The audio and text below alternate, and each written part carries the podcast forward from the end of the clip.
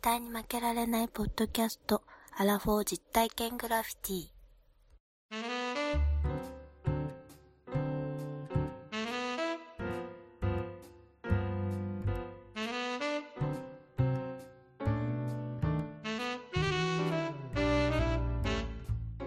この番組は人生においての遊びをテーマに、負けられないアラフォーの男2人が糸端会議的に話をしたり、考えたりする実体験型トークバラエティです。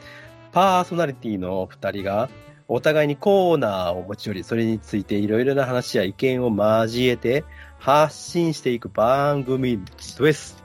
どうも、はい、ここんんばんは。にち。は。こんばんは。皆さんお元気でしょうかどうでワすンかダーです。ああ、西郷さんです。どうもお久しぶりでございます。はい、半月ぶりですね、皆さん。そうですね、半月ぶりどう半月生きてましたか、皆さん。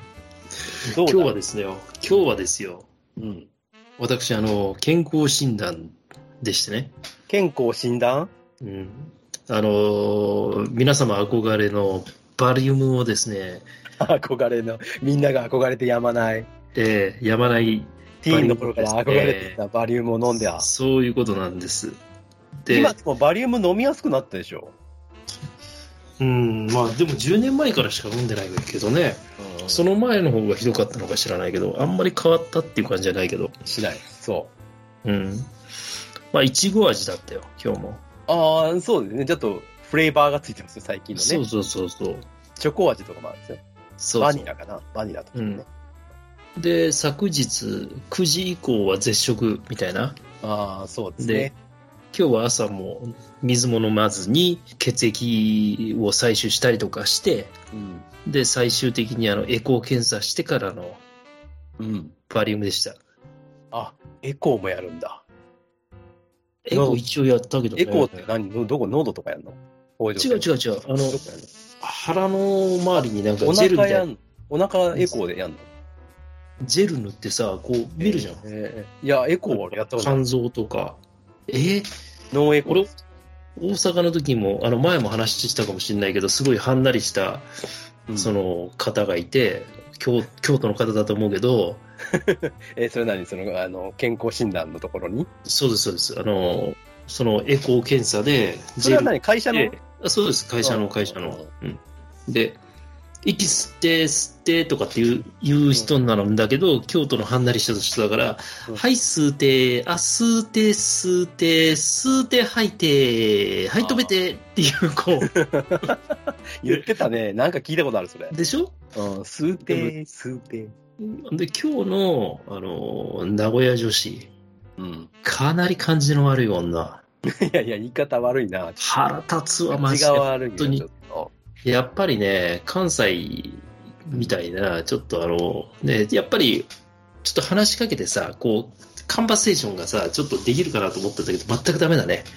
えー、そううん、やっぱ話しり。かけるからじゃないの いや、でもみんなに聞いたもん。感じ悪い女いたでしょ、一人っつって。あーエコーの女でしょってみんな言ってた。エコーの女。言われ方がひどいね。うん。忙しいんだよ。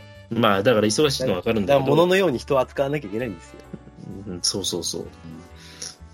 まあ、とりあえず、その、バリウムがね、まだ腹の中にあって、下剤飲んでね、今、やべえじゃん一生懸命やらなきゃいけないか収録中に行かないでくださいよ。ちょら。っで、と。昨日だから禁酒とかってなってるけど、あれ、うん健康診断の前の日、禁酒を守った年はないね。いや、それ、えばることじゃないですよ、全然。だから必ず9時以降は絶食は守るよ。だけど、8時もやん55、一緒だろうが。 8時55分ぐらいに、あの、一気飲みするからね。いやいや、禁酒だって言ってんだから、一気飲みしようがちょびちょび飲もうが一緒なんですよ、禁酒 なんて。いやいや、それで別に数値がおかしくなっていいんだったらいいけどさ、それでさ、引っかかって再検査とかになって苦しむのはあなたです。違うんだって。だから一番健康診断する前は一番悪い状態で受けないとダメだって思ってるわけ。ああ、いや、わかる、それはね。だから、でしょあれでしょその、なんか、何ベストな状態作ろうとしてんのみたいな。そうそうそう。嘘偽りのさ、うん体の状態を作ってそこでさ多分、血液検査したってさ、それ絶対意味がないわけだから。それだから血液の成分の問題なんじゃないのなんかその、 あの、調子を良くしようとしてるわけじゃなくて、より分かりやすい濃度になるんじゃない、うん、うん 知らんけど、知らんけどね。まあちょっと医療じゃ、まあ、医療従事者の人がいたらちょっと怒られるかもしれませんけど、うんまあ、あまり守ったことがないです。やめとけって言われるだもうんん。ちゃんとせ。下剤飲んでるとあなたは。下剤ね、だからすぐ終わってに日2粒飲んで、うん。で、夕飯前に2粒飲んでるから、また飲んだの ?2 回目うんでも出て、ちょこっと、まあ汚い話だけど、ちょこっと昼間出たからさ、うん。うん。あ、そうなのでも、下剤飲んだら大体出ない。びっくりするほど。まあ出ない出ない。まあんかね出ないやっぱり、うん、出ないから。えーえーで、また寝る前にもう一回飲もうかと思って。酒飲んでるからダメだよ。いや、いいと思うよ、いいと思う。本当、うんどういう根拠でまあ、ええけど、気をつけてください。まあそんなことであのちょっと今日はポッドキャスト収録中に俺のこのバリウムで西郷さんを老人形にしてやろうかいや、よくわからないです。何言ってるかわかんないです。メール読みますよ、メール。メール来てるでしょ、溜まってるでしょちょっと、来私てた、一個、うん、み、皆さん温かいメールいただいてるんだから、ちょっと紹介しましょう、今日は。えっ、とね、これ6月にもらってんだよ。もう9月だよ。怒られるぞ。なんでこんな遅いんだよ我々のね、絶負けのプリンセスですよ。あ絶ぶりちゃん絶ぶりさんです。えっ、と、マシェルさん。はい。はい。西郷さん、ワンダーさん、こんにちは。えー第109回、110回の赤塾旅は、私も街ぶらをしている感覚になり、何度も繰り返し聞いてしまいました。ロケは、ワンダーさんが生き生きとしてますね。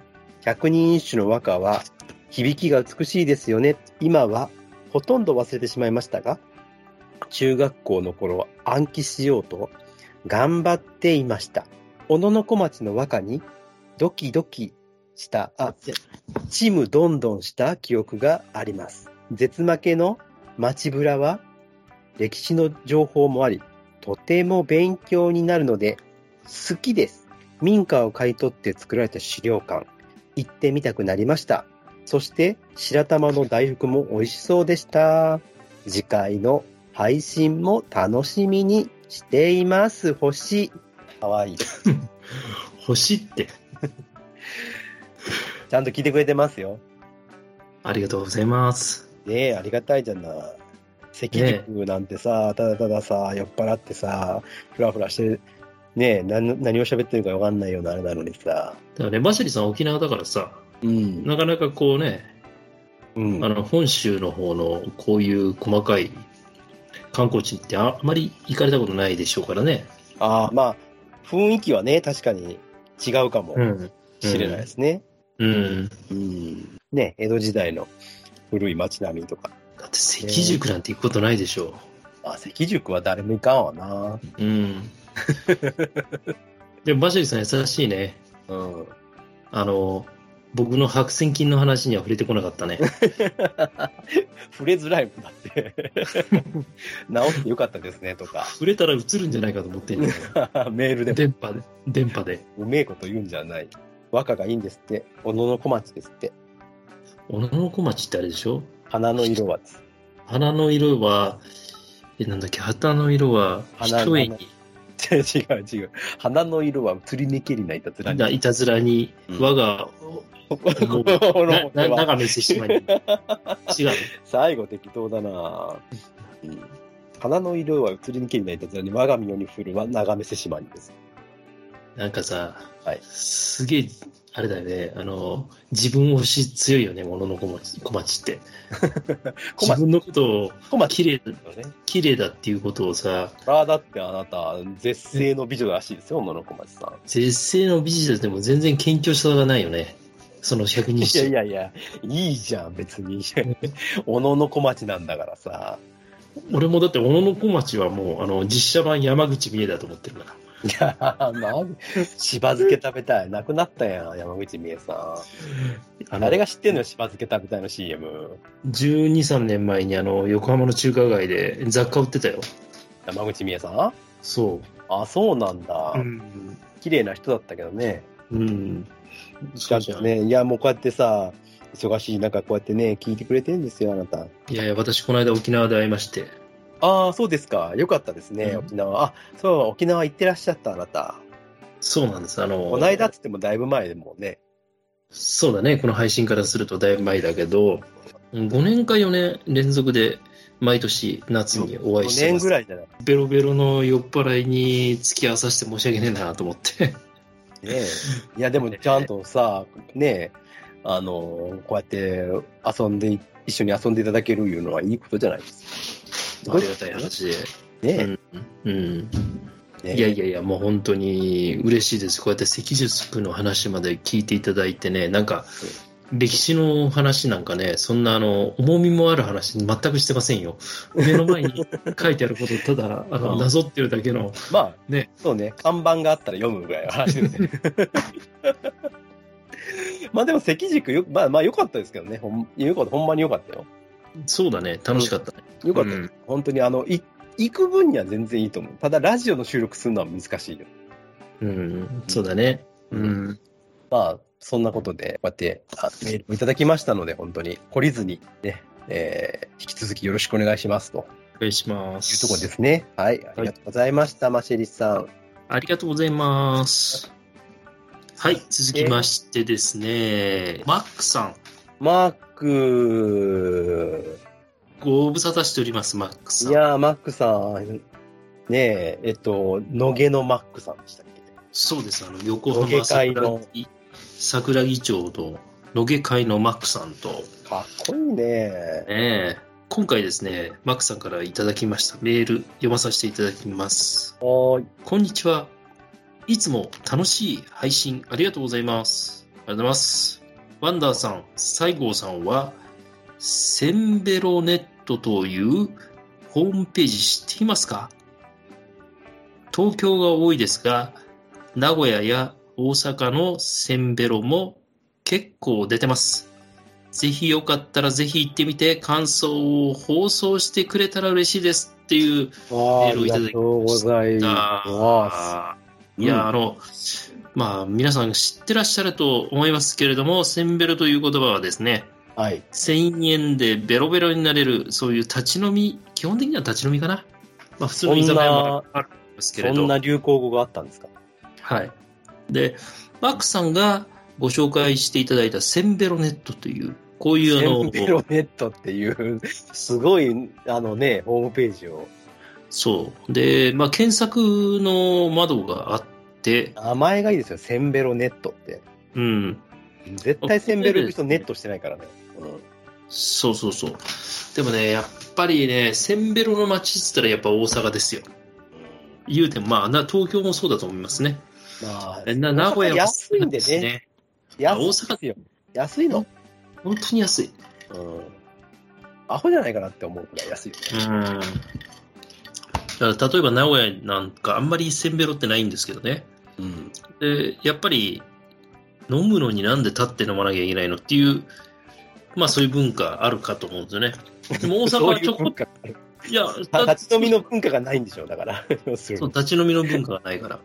うんだから2000円で飲んでベロベロになって帰るってのはないからさ。うんうん。まあそれは俺も大阪行った時ちょっとびっくりしたんだけれど、まあこれも東京の方にもあるということで、このセンベロベ、センベロネットは基本的には都内を中心としたうん立ち飲み屋さんだとか、うん大衆居酒屋さんを飲み歩いて、うんで、まあ家飲みなんかのですね、うん記録もこのネットの中で、まあ、ブログ形式みたいな感じで、すごいね、これ知ってね。うん、だかこれ多分個人で作ってんだよね、きっとね、これ。そう。ら結局センベロといえどうん。家ど。見始めれば1000円で収まらないっていうこのパターン、うん。うん、まああのーまあ楽しい店であれば1000円にこだわるわけではなくて2 3 0円でも全然いけますよっていうそういうお店をですね、まあ、このネットでは紹介をしてくれさってうん。で、まあ、我々に対して、こう、名古屋と大阪におりますんで、このセンベロのネットに載ってる名古屋と大阪の店に行って、一回また話をしてくださいね、という、ちょっとメールの内容でした。ありがとうございます。センベロネットをさ、これちょっとリンク貼っときますけれども、ホームページに。ましょう。一回ちょっとまだ見てほしいんですけど、このね、お店のエリア検索とかですね、うん。で、ジャンルから探すとかですね、いろいろこう、条件をつけて検索をすることができる、できちゃうわけよ。そうそうそうそう。ね、例えば大阪だと大阪ってピッと押すと、エリアが新世界、西、西成そんなとこないな。えー、京橋、天満、鶴橋、梅田、難波、住之江、重曹、大正ほとうほうこうエリアが出てくるわけですね。墨の絵もちょこちょこあるからな。まあ、いわゆるせんべろとか、まあ、そうそうそう1500円、2000円ぐらいのお店がだーっとこう出てますよとそうですね。いうところですね。でも東京がえぐい数ですけど、基本的には東。京がね、多分ね、東京だから、もう酒場放浪記でしょ、これ。うん。あのーね、吉田類の世界やと思いますよ。うん、だからなんか東京だともう23区に分かれてて、その中でもいろいろ地域が分かれててそこに何店舗あるかみたいなんでちゃんとこうね印がついてますよあ、そすごいねいやっていうまあ僕ら東京は全然分かんないですけどう。なんか門特前、にどはこだった門前仲町っていうんだっけ門前仲町あと、あの、赤羽とかさ、あそこに結構赤羽うんあるっていうふうには聞いた。赤その羽会社の人に。赤赤羽羽、結構遠くじゃないなんか埼玉の方じゃないのもう結構上の方ですよね上の方だよね。赤羽橋ではないよ。あの、東京タワーがあるとこじゃないよね。赤羽赤羽うん終点赤羽でしょ、そうそう。赤羽、赤羽っていうやつでしょそのあったね、カラオケでそれ。はい、いやいやいや、まあ、でもすごいね。いや、こういうよう知ってはるわ、さすが。いやー、だからさ、本当に、うんマックさんとさ、うん。差し飲みしたいんだけど、ね、結まあ構、まあ、できますよ、そのうち。うん、海外とかも行ってらっしゃるからね。ね。はい、またちょっと、ぜひまた遊んで近く道ださい。、まあ近道に遊べると思いますけど。うん。はい、はい。いや、メールありがとうございました。ありがとううございます。ございます。はい。じゃあ、続きまして、はい。今日3通目ですね。一服さんからのメールでございます。西郷さん、ワンダーさん、こんにちは。あ、間違った。一服さんの声だよ。西郷さん、ワンダーさん、こんにちは。毎そん日な声じゃないって。暑いですね。サイゼリアでの過ごし方。これには感銘を受けました。私もサイゼリアのデキャンタワインを楽しんでいた人間ですが、アンチョビペーストは知りませんでした。今回は一本丸ごと個人的にツボをくすぐられる話題が多く、メールいたしました。逆ソクラテス。好きなんですよね。ワンダーさんが紹介していたくだりのように、伊坂幸太郎は、ハッとさせられる場面が多いです。そして、かっこいいってこういうことなんだなって思わず背筋を伸ばしてしまいますね。私も今は田舎に住んでいるので、田舎の結婚事情として、お見合い斡旋話を聞くことがあります。印象的だったのが、条件がすべて高すぎるぐらい高い男性がダメ出しされてたポイントは、口調が偉そうというところだったという話です。お金も家も名誉も全部揃っててもダメなんですね。ということで、西郷さんもぜひ、伊坂幸太郎おすすめです。うちにもたくさんあるので、夏に来た時に試し読みしてってくださいね。あと、部長のコメント。ずるいわ。コメント読むだけで一本取れますね。長々と書いてしまいました。また、お二人と賑やかに過ごせるのを楽しみにしています。お互い夏バテに気をつけて過ごしましょう。一服と。はい。いただきました。ございます。いやー、一服さん、ありがとうございます。これあれですね、逆ソクラテスの回。なんか雑談かなんかですね雑談の時ですね、これね。うん。サイゼリアの過ごし方。サイゼリアでアンチョビペースト食いなが ら白ワインを飲んで、なんであの時カフェまで、開店まで時間を待つ。時間を潰すっていうね。その時間を潰す時間があったら、近くに住んどったらね、DIY のお手伝いなんかね、どんだけでもできますよ、ほんと。あー、まあまあね。本当ね。うん。あと、伊坂幸太郎さん、おすすめです。ということで。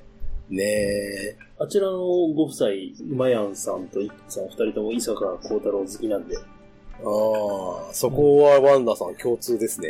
あのー最近、あの、ブラッド・ピットのはい映画、伊坂幸太郎さんのマリア・ビートルっていう、うん。あのうん東北新幹線の間に殺人事件が起きるみたいな、あるんですよ、その小説のね。伊坂幸太郎さんの推理性小説の中にそういうのがあると。あって、それの多分リメイク版だと思う。ハリウッドがリメイクみたいな話。うそうそうそでうす。かハリウッドがやってるのかどうか、多分、まあ、ブラッド・ピットだからハリウッドだよね。ー、うんんすごいね。なるほどね。伊坂幸太郎さんね、あの、お家にあるからたくさんから読んでくださいっていう、いうことなんですけど。夏にね。我々言ったんですけどね。 行きましたね。うん一小節も読む字がなかったですよ、酒と汗かいて。そうなんですよ、皆さん。いや、あの、このね、8月に、あの、ちょっと、まあ、お盆の時期にですね、うん。あの、私とワンダーさんと、ヤマトヤギで待ち合わせてね。そうですよ、あの、私は名古屋から近鉄電車で、アーバンライナーに乗って、大和八木で降りまして、京奈和自動車道っていう自動車道がね、通ったんですよ、ここ最近。京都から奈良通って和歌山まで行くっていうね。それが昔なかったんでね、不便だったんですけど、和歌山までね、高速代かかんないんですよね。無料で今、ロハです、ロハ。ロハで。で、大和八木からだったら、ヤイラジハウスは近いですね。 まあ、そうですね。二人でね、お泊まりさせていただきまして、ね、楽しかった。 あなたはあれでしょせっかく古民家行ったのに、あ何の、クーラー効いた部屋で寝たでしょ、いやいやいやいやいや。その話しますかそれね、あんたが異常なだけですよ。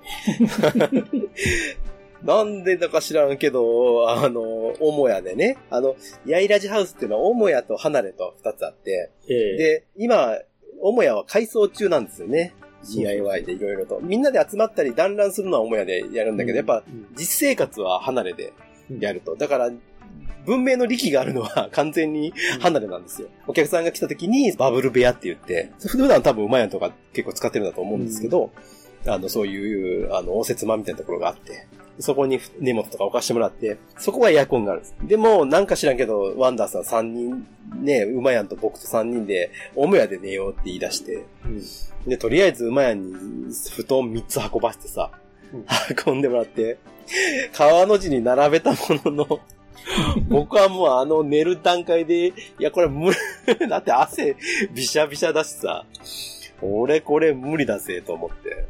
見た瞬間にさ、畳の大広間に布団が敷いてあった時点で、これ僕は無理ですね、つって言って、布団抱えて歩いてったもんね。 いや、だって無理だって。無理だよ。いや、まあ、ワンダさんエアコンが嫌いっていうのもあった、あったんでしょうけど。うん気使ってもらってさ、うん。やっぱりあの時結構お酒も飲んで、まあ、ペロンペロンだったからさ、うん。風呂入らせてもらって、布団に寝て枕につくか頭がつつかないかぐらいの瞬間に寝とったからさ、 でもさ、馬やも一応付き合ってさ、横に寝て、寝てたけど、一瞬でいなくなったんでしょ、あれだって。 いや夜中の2時ぐらいに起きたらさ、やっぱり蚊に食われたね。いや、食われるって。下半身なんか無比の風呂に入っとかないと無理だ、あれ。ああ、そら、まあまあ仕方ないです。窓開けっぱなしで寝るんだもん、あなた。うん。いや、でもほら、いや、もっといい思い出あるでしょ、あなた。うちばっかりね、DIY がどうのこうのっつって言ってもダメだということで、うんまあ、今回はちょっとあの、目的としては、汗をかきに、労働の汗をかきに行くってそういうそのうがそう。まあ一つ。いや、まあ、目的がありましたねねなんか、やっぱおお手伝いしたいなとというね。。そうそうちょっそうん う。で、お手伝いをしたいという気持ちがあったので行ったんですけど、まあ、何年経ちません でしたね。もう、クソの役にも立たんとは思う本当に。いや、あの二人は優しいからね、あの、そういうことは一言も言いませんけどね、多分ね、半ば呆れてたと思いますよ、僕らそう。だね役立たなさすぎて。だって、ビス一個打てねえんだもんだって、そうそうそうワンダーさんはさ。いやいや、あなたでしょうよ。俺は打ったよ。あなたは斜めにあの45度に入れるからさ。あれでわかるよね、あのなんあか、ーバカったね。セックスがうまいか下手か。よくわかったよ。本当ですよね。うもうん手が震えてたもんね。 違うんですよ。あのね、やっぱね、今の話何かっていうと、あの、壁にね、うん。今、壁をいろいろリフォームしてまして。土壁でしょ、あれ。そう、土壁が、えちょっとやっぱり古い土壁なんですよ。で、それを壁紙貼ったり、漆喰塗ったりしてるんですよね。漆喰よ。その漆喰をですね、うんここは本当 DIY なんでね、あの漆喰の粉をホームセンターで買ってきてね、とかみたいなバケツみたいな大きいやつね、あのカンカンにガー入れて水ガー混ぜて、うん。で、それを練ってですよ。しかも練るのもあの、 本当に練る、あのね、アタッチメントをあの電動ドリルにつけて、で、マジの工事現場のやつでぐわー練ってさ、で、それをやるんです。で、漆喰を作るのはいいんですけど、漆喰を塗るために、うん漆喰を一旦こう、バケツから手元に移すための、あれなんていうか、皿だよね。皿っていうか、木で、その辺の木板で、そ、の皿を作るんですけど、うん言ったら絵の具のパレットみたいに。うん。その皿を、要は木を切って、切るまでもは、俺僕らはできなかったですけど、あのもう一服さんがね、このサイズって言ったらビーンってあ の、丸ね、丸のこでビューって切ってね。うんあの人すごいよ。丸のこでビューって切ってさ。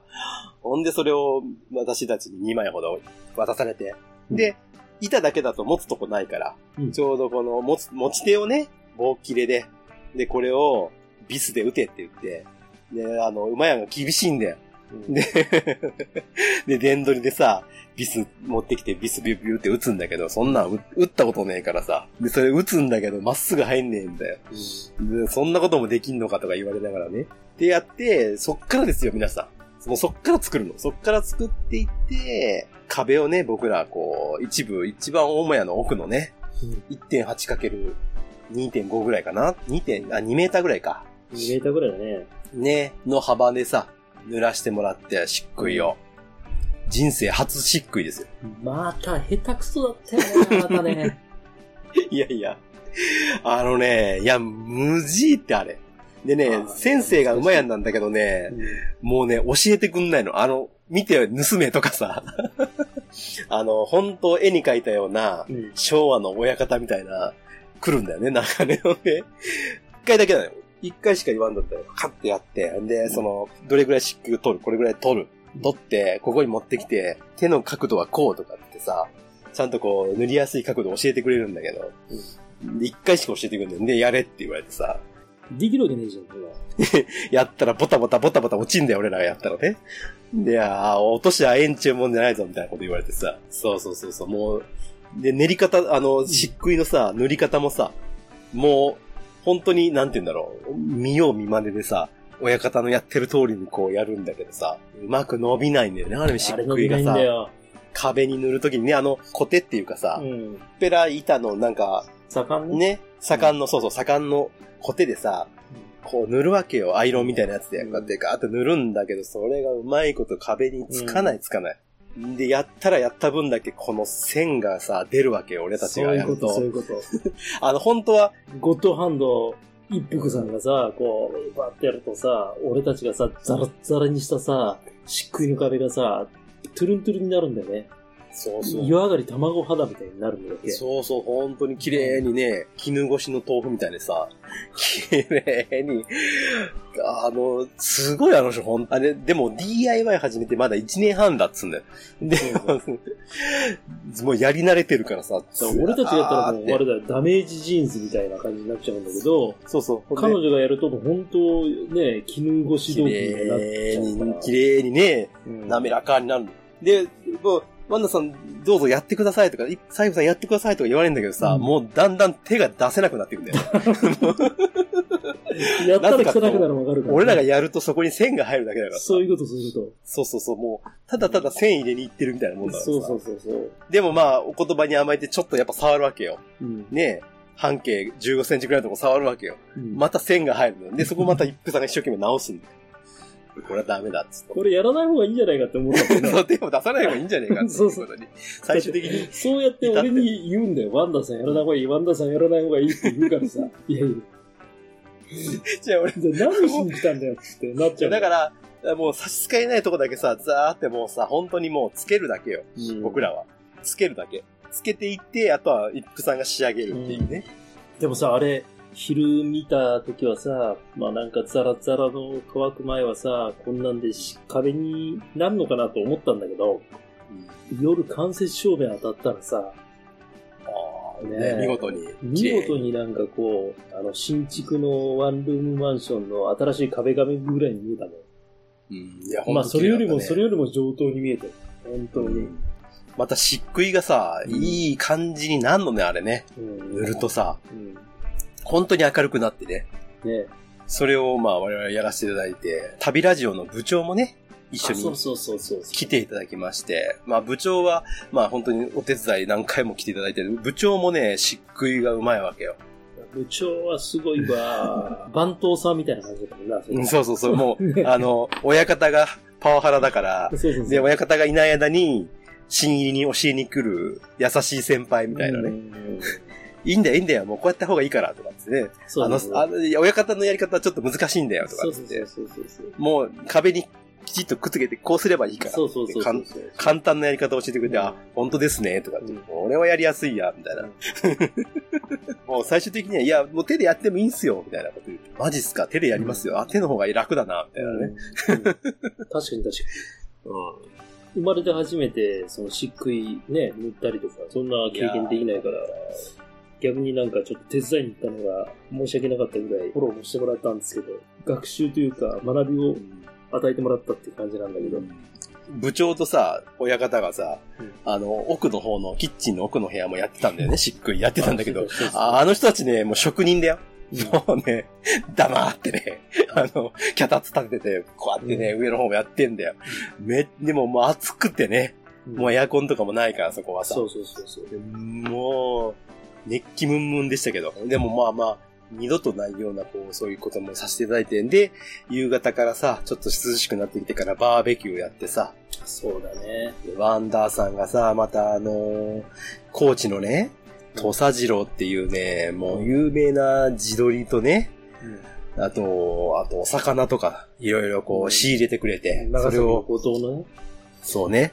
でさ、その肉とかを事前にこう、ワンダーさんがさ、もう段取り、段取り9割でさ、もう送ってくれてるわけよ。うんでね、まあ、みそれをみんなでこう、串刺してさ、焼き鳥にして、で、庭で焼くんだよ、串が焼けたけどさ。、うんうん、そうだね。串が焼けるんだけど、でもそれでもいいわけよ。うん庭でバーベキューですよ、皆さうんうんん。最高じゃないですか。最高ですね。最高。で、ちょっと僕は、僕でね、ちょっと日本酒をさ、ちょっとあのーみんなで飲むだろうと思って日本酒を、最後ちゃんと持ってきてくれたからな。そう、奈良の日本酒をね、ちょっと何、何本か、美味しちかょっっとたご用意させていただいて、一緒に飲んで、うんいやー、本当にね、いい時間を過ごさせていただきましたよ、本当に。何なのあの、労働の後の酒。ねえ、美味しかったね。めちゃくちゃうまかったね。うまかった。おもろかったね。うん、うまかった。うん。で、次の日はさ、ちょっとみ、あのー帰りがけね、あ、まあ、五条市か。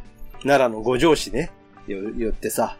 で、あのーあれだよ。うまいたく、卵かけご飯のさ、店を教えて、うまかった。あれもうまかったよね、卵。あれ、卵買って帰ってよかったよ。喜んでたよ、もう。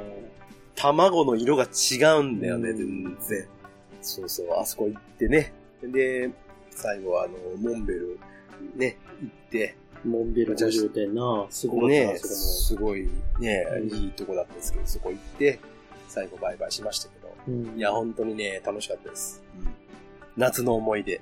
いやー、夏の思い出だったね。夏の思い出ですね。いいやや、今年は結構ね、遊ばせてもらいましたよ。沖縄も一緒に行かせてもらってね。ねうん。ありがたい話。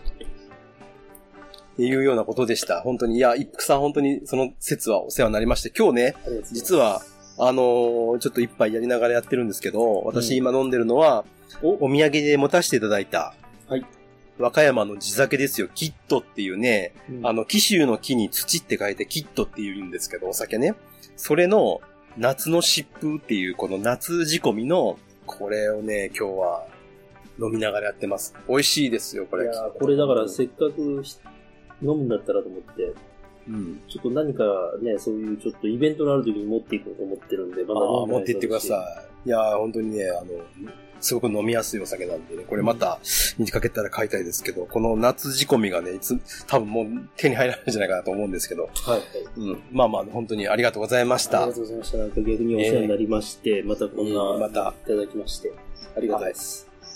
末永く、うん、知らなかった。あ遊んでいただきたいと思います。遊んでください。はい。ということでした。はい。じゃあメールのコーナーでした。ありがとうございます。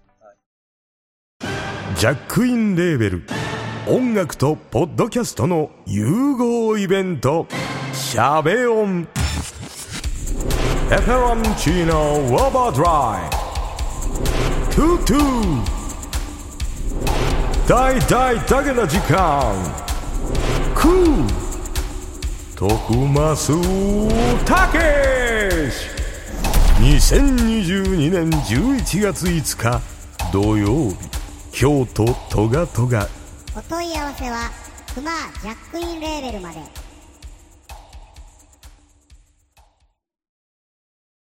いやー。今日は、どんな話するんですか、ワンダさんちょっと最近買ったもので、すごくいいなと思ったものを、はいがあったので、その話をしたいなと思ってるんですよ。いやー、最近買ったものを。な、うん。最近って、じゃあ今年ぐらいのやつの話ね。これって大体さ、よくあるのは年末にこういう話しない。いや、上半期でいいよ。 2022年であしんょ。まり買い物しないからさ、なんかきっかけがないと。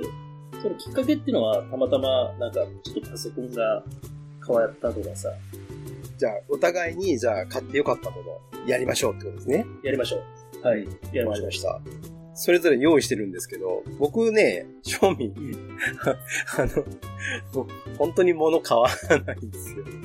なので、まあえっと、俺もまあ、買わない一点だけ、一点だけ、はい、うんまあ、紹介したいと思いますけど。ワンダさん二つ。じゃあ、ワンダさんから、はい、はい。お願いします。これですね。、じゃあちょっと私の最近買ってすげえ便利だなと思ったもの。まず一つ目がですね、はい会社のパソコンが、まあ、5年リースで変わったんですね。はい。で、そうなった時に、新しいパソコン、パソコンの充電器って、そういうテレワークとかもある時代ですから、ここ2、3年前にテレワークが始まった時に、うん。買い足してうん。充電をしてたわけですよね。はい、はい。だけど、まあ、パソコン自体が変わったら、まあ、最近、新しいパソコンの充電器、はタいイプ C なんですよ、タイプ C。ああ、USB Type-C ね。はい。そうそう。で、はいじゃあ、もう、この機会だから、うん。出張もあるし、出張ある時にパソコン持ち歩く、はい。わざわざもう、あの、重たいもの持ち歩くのも大変だから。うん。で、結構考えてくると、うん。パソコンのバッテリー持って、スマホの充電バッテリーを持って、何やかんやこの、そのデバイスに給電するためのうん。結構多いわけですよ。うん。じゃあこれ一つにまとめたいなと思ってたんですね。なるほど。一個で済ませたいと。そう、そういうこと、そういうこと。うんうんはいはえっ、と、探したのが、い。うん。えーご紹介をさせていただくんですけれども、アンカーという、あるかご。存知ですかね。はい。冬場に布団の中に足が温かくなります。興味それは、そのことアンカーって言わないですよ。 電気アンカーの話はいそうではすい。ね。まあ、じゃなくて、電気アンカーではなくて。携帯の充電器メーカーというんでしょうか。携帯というか、スマホのですね。うんこのパワーポート3というものを使ってます。3っていうだけあって、はい一つの充電対応の充電器で、うん三つのポートがあって、あそこから充電ができる。なるほど。えっ、と、出力口が3つあるってこそうなんです。で、とすごいね、それ。三つあるんですけど、うん。二つがタイプ C、一つがタイプ A。なるほど。で、しかも、使い分けができる。 65ワットと呼ばれるものなんですよ。大体今あの iPhone の純正でついてくるやつありますよね。あれは20ワットぐらいなんですよ。おーなるほで65ワットなんで、ど。うん。これでパソコンの充電ができるんですよ。なるほど、なるほど、なるさらに、ほど。はい。ここの Type-C の充電器のところから iPhone とかを充電すれば、うん。まあ通常のものよりもうん。早く充電ができる。うん。このサイズ、タバコの箱あるじゃないですか。箱の箱。はあれよりもちっちゃい。い。ちっちゃえ、そんななのまあ最近ちょっとタバコ今禁煙中なんだけど、嘘つけ。じゃあほんとほんと。あ、そうなの。あなた禁煙年に3回ぐらいするの。うん、そうそう。このサイズ。ああ、ちょっと厚みもあるんだ。そう、ちょっと厚みはあるんだけど、電子タバコのデバイスぐらいの大きさで、電子タバコのデバイスがよくわかんないけど、まあ、タバコサイズってことね。要するに。タバコぐらいの大きさ。タバコのサイズよりもちょっとあの小さくて、一回り小さい。幅がちょっとある。パソコンの充電もできて、えっ、と、携帯も充電できて。まあめちゃくちゃ便利なの。だからこれ、出張の時持ってくるの、これ1個でいいのは、えー、5アンペアが1ああ、5A か。つ。うん。で、4アンペアが1つ。だた単独で使ったらご飯、ご飯なんじゃないのそう。ですよね。あ、だからめっちゃ早いじゃん、それ。めっちゃ。ゃ早いわ、めっちゃ早いあ。あ、早いね。うん。だから3つあって、だいたいあの1つで使えば 65W 出せるでしょで、2つで使うと、例えば 40W と 25W とか、24W とかそんな感じ。なるほど、なるほど。。はいはいああ、それはいいですね。それは1個欲しい。これね、でもね、高かったよ。高かった。あの高かった。例えばその、あの、新しいそのパソコンの充電器って今探したら3000、4000するわけよ。うん。まあ、それやるんだったら、こう、小型で持ち運べてっていうところで、あの、もともとアマゾンで探したら7000円ぐらいしたわけよ。まあまあ、それ。で、プライムデー、ちょうど来たから、プライムデーで4 5000円切ったぐらい。うん4800それでも、まあまあするね。まあまあ。うんまあ、4800円になった時にもうこれは買いだなと思って買った。まあでも、いいんじゃない、いいんじゃないですか、それうはん。まあ、それだって充電器買うのと一緒だから、それはちょっと使えますね。いいですね。むちゃくちゃ使える、これ。本当に。で、しかもさ、線差しっぱなしにしとくからさ、うん。うんいちいち抜いたりしないの。うん。うん。もう線、そこに繋げたまんまにして、し、しとく、しとくってことでしょそうそうそうそう。線つなげたままにして、そのまま持ち歩く。はいはい。それは便利だわ。これ便利よ。便利ね。はいはい。それだって、け、携帯も充電めっちゃ早いでしょ、それだって。めちゃくちゃ早い。でしょうね。びっくりするぐらい早い。しかもこのサイズ。うん、いいね。ほんとタバコのサイズ。タバコタバコのサイズよりもちっちゃいサイズ。はい。それが、ワンダーさんの一つ目ですね。一つ目。はい。なるほど。まあ、ぜひ、興味あることは、使ってください。パワーポート3。パワーポート3。 3。うん。アンカー。ということで、最後さんいかがですかはい。私ね、うん本当に、本当にそういうね、ガジェットとかさ、あの、買う、か買わなくはないんだけど、本当になんか適当なんだよね。だからさ、そういうの出すそういうよね。そういう風に出すよね。そういうのが本当になくて、いや、だから、ちょっと全然毛色の違う話をしようと思って、福さんとや、えっ、と、マヤのところに行った時に、日本酒買ったって言ったでしょ日本酒持って行ったんですけど、それやっぱ僕、あの、ワンダーさんと、こう、買うものを分けようって言って話した時に、飲み物を担当うんで、日本酒って僕、なったじゃないですか。うん。で、正直、まあ、日本酒好きだけど、銘柄とかにあんまりこう、こだわりがなかったんですよね。あんまりはいはいはいこういうのがいいとか知らなかったんですよ。うん。で、そっからですよ、僕はあの、日本酒の、こう、何がいいんだろう、美味しいんだろうっていう、やっぱ、ほら、せっかくね、持っていくんだったら美味しいお酒を飲んでほしい。うんっていう風にそっからモードチェンジしまして、まあ、探したんですね。まず YouTube をまず見る。その、どこのお酒にしようかなっていろいろこう考える。で、場所はどこじゃあ、僕、まあ住んでる奈良の酒、まあもしくは和歌山の酒がいいのか、どうしよう、山口の酒にしようかとかいろいろ考えたわけうん、で、まあ、やっぱり奈良の酒がいいなと思って、これは奈良の酒を3つほど買おうっていう風に決めたんですね。奈良の酒、地酒で YouTube 探して、うん美味しいと言われる酒を何何千とか言われるね、うんあれを見てですよ。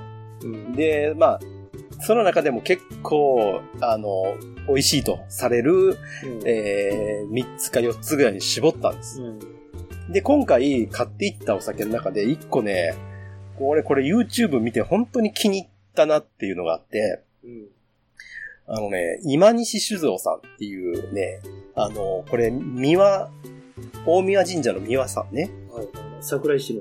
そう桜井市。そこの酒蔵なんですよ。そこの酒蔵のお酒を今回ちょっと持って行ったんですけど、だって大宮神社なんてもう酒蔵の神様ですよ。そうそう。そこのね、だから本当に日本でも、あそこがほら、杉玉とかも、あそこのね、そうそうそうそう。山の杉玉をこう、各酒蔵にこう、送ったりとかしてるじゃないですか。だから、その、なんていうんですかね、その、歴史のある、その、三輪で唯一なんですって、うん今あるのは。その、今西周さん。でね、あの、その、まあ、言ったら、三輪の地で作った酒っていうのを、その唯一無二っていうところですごく自信を持ってらっしゃる、ここの修造さんは。でね、今西酒造さんは、今、当時さん、まあ、言ったら社長兼当時なんですけど、若いんですよ。まだ若い。僕らと一緒ぐらい。もしくはもうちょっとへ、下ぐらいかな。若いのまだすごくお若いんです。なまあ、何代目かだと思うんだけど、で、その人のコンセプトっていうのがあって、うん。これは、お酒っていうのはね、うん美味しい酒作りたいって酒蔵さん言うんだけど、うん俺たちはそうじゃない、うんもうね、美味しいかまずいかは、うん飲む、飲み手が決めることだから、うん。自分たちの哲学は、うん清く正しい酒造りをしよう。そのね、要するに何が正しいかっていうことを表現していこう。で、その結果、お客さんが美味しいと言ってくれたらいいよっていう。で、その正しいってじゃあどういうことなのかっていうのを突き詰めていってるんですけど、だから、えっと、その、例えば工程でね、作る途中で、うん。例えばお米を洗うっていう作業があるじゃないですか。うん。で、お米の、お米を洗う作業で一番言う、一番必要なのは何かっていうと、うん米ぬかを落とすことなんですよ。は米ぬかを落とすこと。これが目的なんですね。あじゃあ、この目的を達成するために何が一番正しいのかって、ここの酒造さん考えた結果、これは千、千枚する機械で、それい一回でね、こう、多くの米を洗うこともできますよ。だけど、そうじゃないと。自分たちは10キロずつ手で洗います。あららららら。それが一番米ぬかと落とすということでも一番、あの、ちゃんと正しくできるから。だから手でやります。ほう。凝ってますね。仕込みのところでも、うんその仕込みって何がじゃあ重要なのかっていうと、雑菌をつけずに、米を傷つけずに仕込むこと。はい。はいはこれが正しいと思ってるから、い。じあ、ゃあ、そういう機械ある、ありますと。エアシューターとかそういう機械があるけども、我々は手で運ぶんだ。手で運んだ方が、より、その、えー結果としては正しいというようなことになるから、うんそういうふうに思って正しいことをきっちりやっていくっていう、えー哲学を持ってお酒を作るんですっていうことを言ってらっしゃったんですよ。なるほど。これだと思って。うんこれで、その、今西酒造さんのお酒を探したんです。おううーん、えっとね、売ってね、言ってないの売ってない売ってない。んで、あのーまあ、インターネットとかでこう駆使してどこに売ってるんだろう。いや、ネットで買うのは簡単なんだけど、うん。やっぱり自分ので探したいじゃないこの美味しいおそう酒だね。で、いろいろこう探したんです。そしたらね、えっとね、JR 奈良駅の近くに、うん。あのーある酒屋さんがあって、うんそこに一個その、えっと、ここのブランドはミムロスギっていうお酒、あの、お酒の名前なんですよ。商品名、ミムロスギね。うん。で、えー、ミムロスギがそういう、扱ってるところは一つあって、うん。で、そこで一本見つけたから一本見つけて。うんで、えー違うところで、その、今西酒造の今西っていうお酒があるんですよ。うん。で、これも、まあ、美味しいんですけど、これを、えー、買って帰ろうと思って、これも探して探してもう、なかなかなかったんですけど、最終的にどこにあったかっていうと、家の一番近くの、まさかっていう、あの、業務用スーパーに置いてあったっていう ね。意外とあるみたいな。 俺、死ぬほど探したのにっていう。あ、そうなんだ。でもそこにあったから、2本ゲットして、2本ゲットしてさ、で、1本は自分で飲ん、まず飲んでみよう。飲んで美味しかったら持っていこう。で、飲んで、で、あ美味しかったです。で、それを、この間のその、奥さんのところに行った時に、まあ、生かしていただいたという。だからね、日本酒すごくね、なんか勉強になった。今回。だだからまあいいじゃないですか。あの、まあ本当にね、あの、美味しいお酒でしたし、うん。なんかそういう、あ、やっぱちゃんとしてるとこはちゃんとしてんねんな。で、まだまだこうね、奈良とかでも美味しいお酒いっぱいあるんですよ。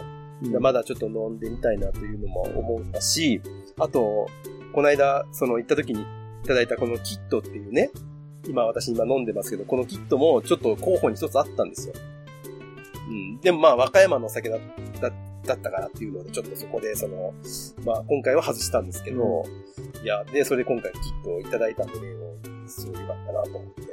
うんっていう、まあそんなあいやいやいや。美味しいお酒との出会い。はい、いいですね。ありがとうございます。いや、あの、本当にいただきましたお酒、本当に最後さん選んでくれたお酒、本当に美味しかったです。また、あの、見かけたら今西酒造ぜひね、買ってください、皆さん。美味しいです。全然ね、次の日残ってなかったからね。あんだけ飲んだけど。やっぱいい酒だったんだと思う。昼間も労働したし、ね それはそ美う。味しいものも食ったいし、や美味しい美味しい酒しかなかったから、ね ああ、そうね。ねすっきりいったんでしょうね。はい。二日酔いとかなかったよ。うん、いやいやはい。いやーじゃあラスト行きましょラスト。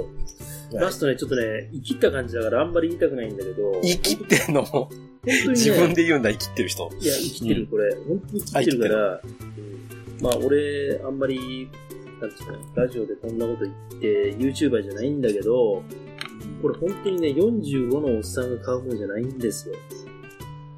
これね、何なのあの、最近ちょっとやっぱり体臭も気になってくるわけですよ。夏も暑いし、汗もかく、うん。多少のね、エチケットとしてね、まあ、昼にね、ギャッツビーのね、生還シートっていうかギャッね、これで、かっこつけて綺麗、綺麗に、そう、したりぐらいはするんだけど、やっぱり汗かくわけですよ。汗は男の勲章だぞ。そう。と思ったんだけど、やっぱり、まあ、匂い消しじゃないんだけど、こういうあのものを、ちょっと、何ですかこれね白っていう、蜜缶酢ですかフレグランスって書いてあるで しょ酢じゃないよ。はいはい、フレグランス。白ってか、えあのあ、ローマ字で白って書いてますね。それどこが出してんのこれね、うん。あの、どこが出してるっていうか、まあ、化粧品メーカーなんですよ。商品メーカー。北海道の化粧品メーカーなんだけど、もともとは食品メーカーだった。生まれたのは1989年だからバブルの頃ですよ。えー、結構長いですね。もう30年以上。そう。で、そっから最初食品メーカーだったんですけど、うん生活雑貨メーカーに変わっていくんですね。でななんでかって言ったら、その、ある、その化粧品メーカーの方から OEM っていう、聞いたことあります、うん。オリジナルはエクイプトメントマニュファクチャリングっていうのかな。あの、い。要あれは、でしょ、トップバリューでしょ、要するに。まあそうそう、トップバリュー。わかりやす いトね。ップ、トップバリュー的な。はい。そう、86っていう車があるんですけど、うんうん。スバルの BRZ は OEM みたいな。あ、じゃあ、まあ、ややこしいでしょ。わかりにきいわ。バわリュかーりにきいわ。そっ西ち郷はさ。んの方がわかりやすいってやつなんです が、うんまあこれを買ったわけですよ。で、これ、めちゃくちゃいい匂いするんですよ。香水じゃないんですよ。これもう香水もあるんだけど、これね、ボディミストなんですよ。えーシュッシュって振るの。そう、だから、その、小瓶なんですよね。なんか、マンダさん持ってるのは、なあれサイズ、サイズ感ちょっと言ってください。そのサイズ感なんだろうね。手のひらサイズだね。そのビボトルがね。ちょまあうどそうね。、うん。そのサイズよく見るけどね、なんかね。 このサイズは何のサイズだろうあの、で、まあ、高さで言えば、えっ、と、スタバのグランデサイズぐらいの高さが ある。わかりづらいでしょでは、グランデサイズです。わかります、わかります。で、これをこうやわかりまっすて、こうやって振るわけでやって。あーそれで、地肌に振るのシュッあシュ。これね、そう、化粧水だから。髪の毛でもいいの、こうやって。え、そうすると何、その、あの、清涼感があるというか、匂い消しみたいな。あそう。まあ、いい匂いですよ。ー、なるほどね。で、この白っていうのの、ホワイトリリーっていうのの、うん。ボディミストなんだけど、最近出たんだけど、これ。はい。で、香水だと4000円ぐらいするんだよ。うん、まあまあいい値段しますね。このボディミストは1980円。あー、なるほど、まあまあまあ。これがすげえいい匂いする。えー、白っていう商品名なんですね。白っていうブランドね。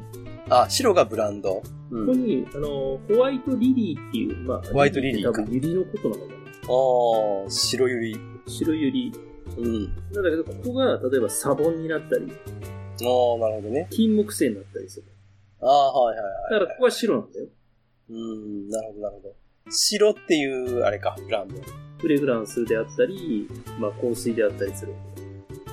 まあ、フレグランスがあったり、化粧水があったりするんだけど、これはまあ、女性ものなんだよ、基本的に。でしょうね。そんな感じするわ。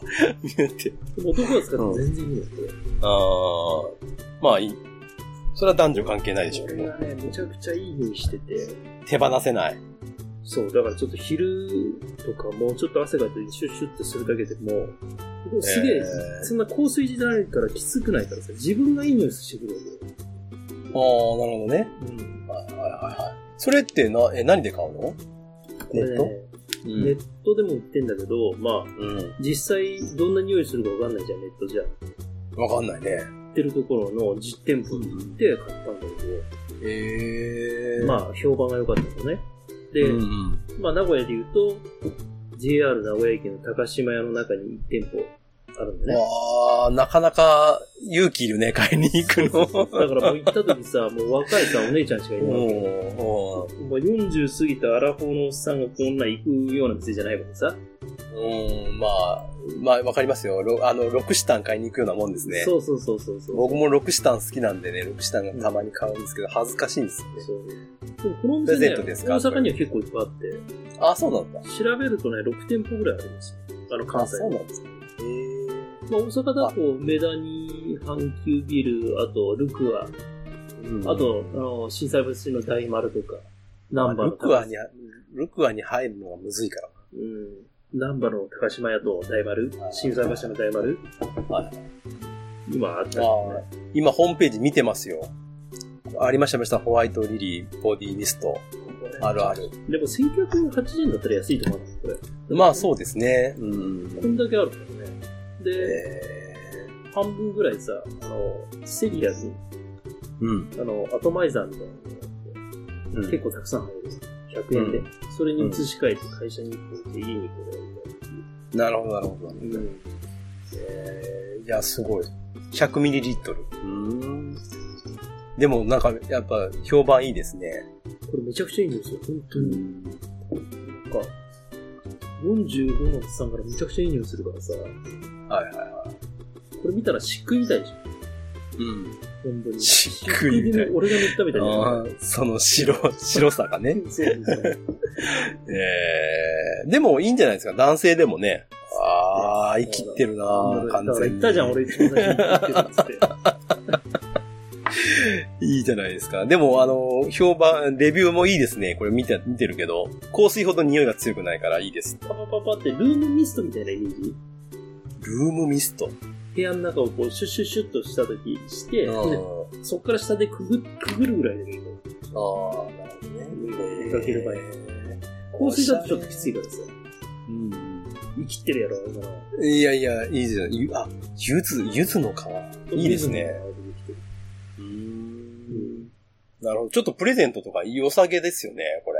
なんか。西郷さんにプレゼントしたいなと思うけどさ、最近は男にアクセサリープレゼントしたりさ、このフレグランスプレゼントしたらさ、俺もしかしたらマジで、あの、その境界を超えるんじゃないか、トランスをジェンダーするんじゃないかと思ったんで、そうね。だって、馬やんにペンダントあげて、ちょっと一服さんになんかいぶかるし、なんかおかし い、なんかおかしいんじゃないのって言われてましたもんね。だからそういうね、まあいろいろあるからさ、そういうなんかね、人それぞれね、ね、心持ちがあるじゃないですかね、もらうプレゼントにしてもさ、なんかでもちょっとこう、なんだろうね、プレゼントとかお返しとかにあげたらいいかもしれないですね。男女問わずちょっとあげこれる。男女問わず、これは絶対いいと思う、本当に。いいじゃない。白。うん。一回行ってみて、西郷さんこれ、なんか、ちょっとね、なんか、ちょっと、ちょっと試してみたいね、一回プシュって。これでも全然、全然くどくないよ、本当に。なんで知ったのこれ。 YouTube で見て。 あなたが、あの、日本酒を見てるときに僕はこの香水のモテる男とは、みたいな。その香水の、あ あの、YouTuber ね。なるほどね。なるほど。もう、情報は YouTube から拾おうっていうね。あー時代ですね。こういう のはね、ポッドキャストが出てこないから。出てこない出てこない。だからもう、あの、YouTube の情報をポッドキャストでこう。 YouTube でレビューしてるやつを見て、ふんふんってそ思うっそうて、YouTube うんうんで、ポッドキャストに流すっていそうう。いうことです よ。さすが美容系ポッドキャスターですね。そうですよ。は体中の毛がなくなりますからね、私。い。わかりました。白。いいですね。ううんぜひね、この白をね、ん。試してみたい有名な都市の有名な百貨店には入ってます。ね。わかりました。はい。はい。ありがとうございます。ありがとうございます。はい。じゃあ、以上で今年買った、僕らが買った、良かったものですね。早いわ、今年終わるの。いやいや、もう買わないから、多分。何も。 はい。じゃあ、以上でございます。はい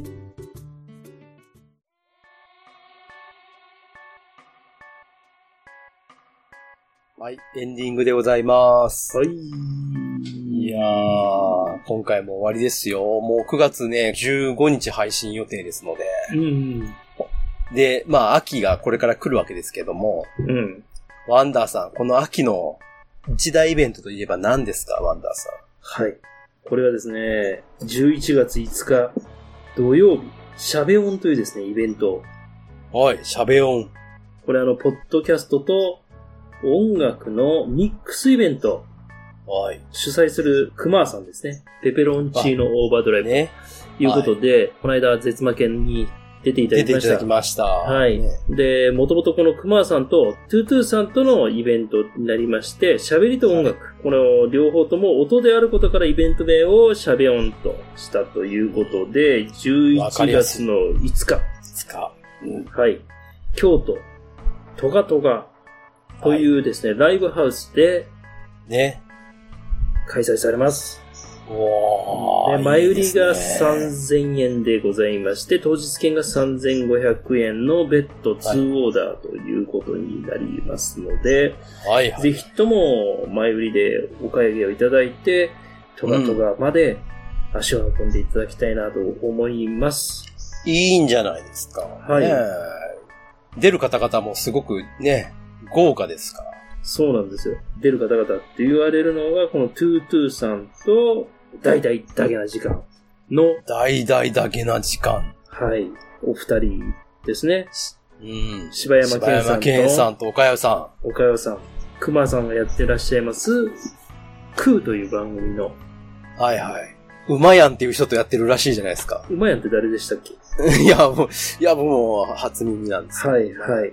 あと、あと、と徳松たけしさんということで、ーまあ、わー、TT。まあ少なからず私もお付き合いのある人が いらっしゃいますのですごいメンバーですよね。ねはい。まあ、当日でも京都ということで、なかなか来れない方は、配信チケットも用意されておりますので、はいはい。遠方の方はね。はい。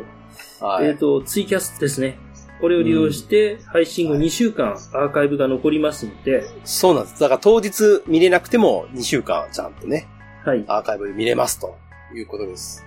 これあの、配信チケットは2000円なんですけども、はい。まあ、閲覧するにはツイキャスのアカウントがいりますので、事前にご用意をお願いいたしますということでございます。ははい、はい、はい。いやー楽しみなイベントですね。もう近づいてまいりましたよ。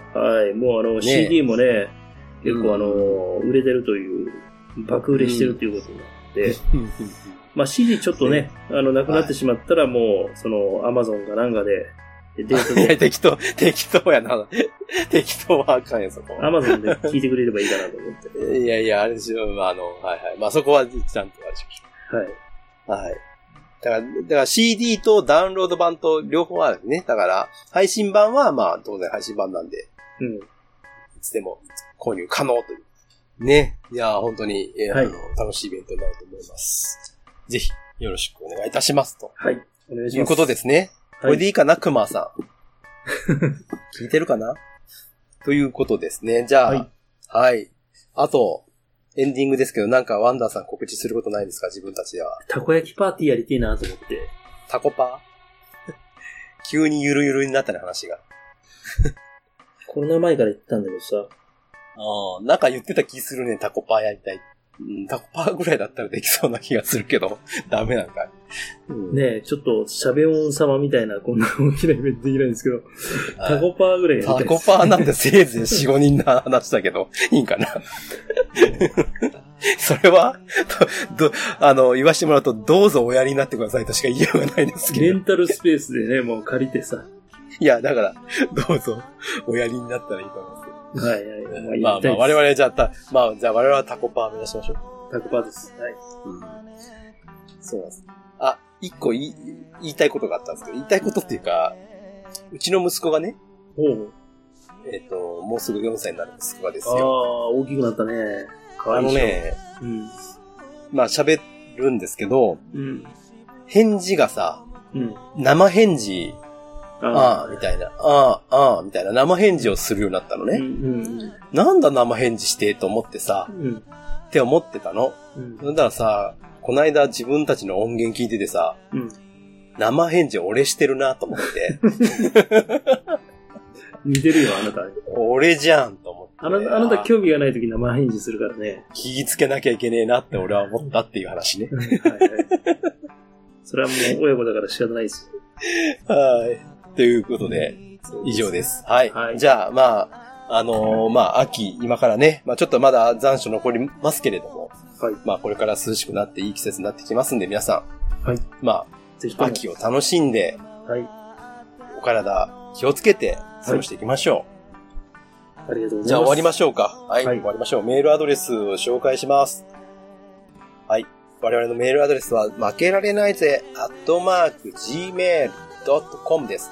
負けられないぜ、アットマーク、gmail.com。そして、ホームページからも、メールの、あれがありますから、メールのあれで言ってください。もしくは、ツイッターも、我々、あの、公式ツイッターやってますんで、ツイッターね、あの、ハッシュタグ、ひらがな4文字、絶負けをつけていただきましたら、ちゃうん かい。それはあれやろ。ハッシュタグ、あれで、 ハッシュタグ、なごごそでお願いします。いやいやいや。絶負けでお願いします。はい。そうすると我々もね、チェックがしやすくなって、大変助かります。。はいいうことでございますので、まあ、ツイッターも盛り上がっていきたいと思います。はい。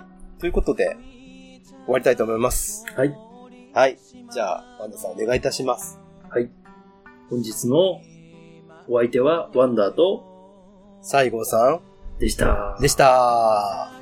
負けられないぜ。絶対に、諦めきれないの。アホやから、使命。白。白。 なんで合わせ、 なんで途中で合わせてたいや、めちゃくちゃいいんですよ。 俺から。 ワンダーさんからね。ワンダーさん、それでワンダーさんプラス白で醸し出すみたいな何かがあるんでしょそうそうそうそう。ケミストリー。ケミストリー、片方はケミストリーじゃねえんだよ な。はい。 「